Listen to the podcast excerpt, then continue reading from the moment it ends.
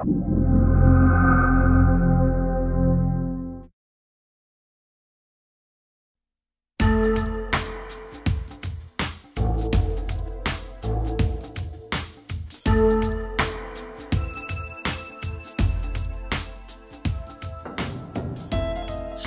آرا هستم سردبیر ساعت ایکس. ساعت ایکس 22 آمد در حالی که زمستان بدون ساعت ایکس آمد و رفت. ولی انگار بنا دارد سرمایش را به بهار وام دهد و تنهایمان را در سال نو بلرزاند از انتظار آلامی که دور باد از همگان.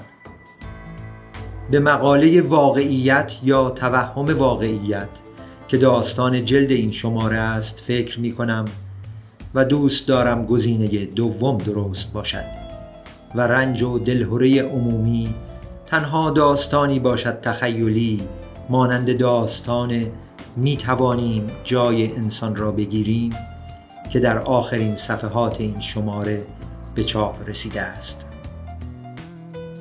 آرزو می کنم که آگاهی و دانش راستین دست بشر را بگیرد و از زمین بلندش کند و به جانب صلاح روانش گرداند.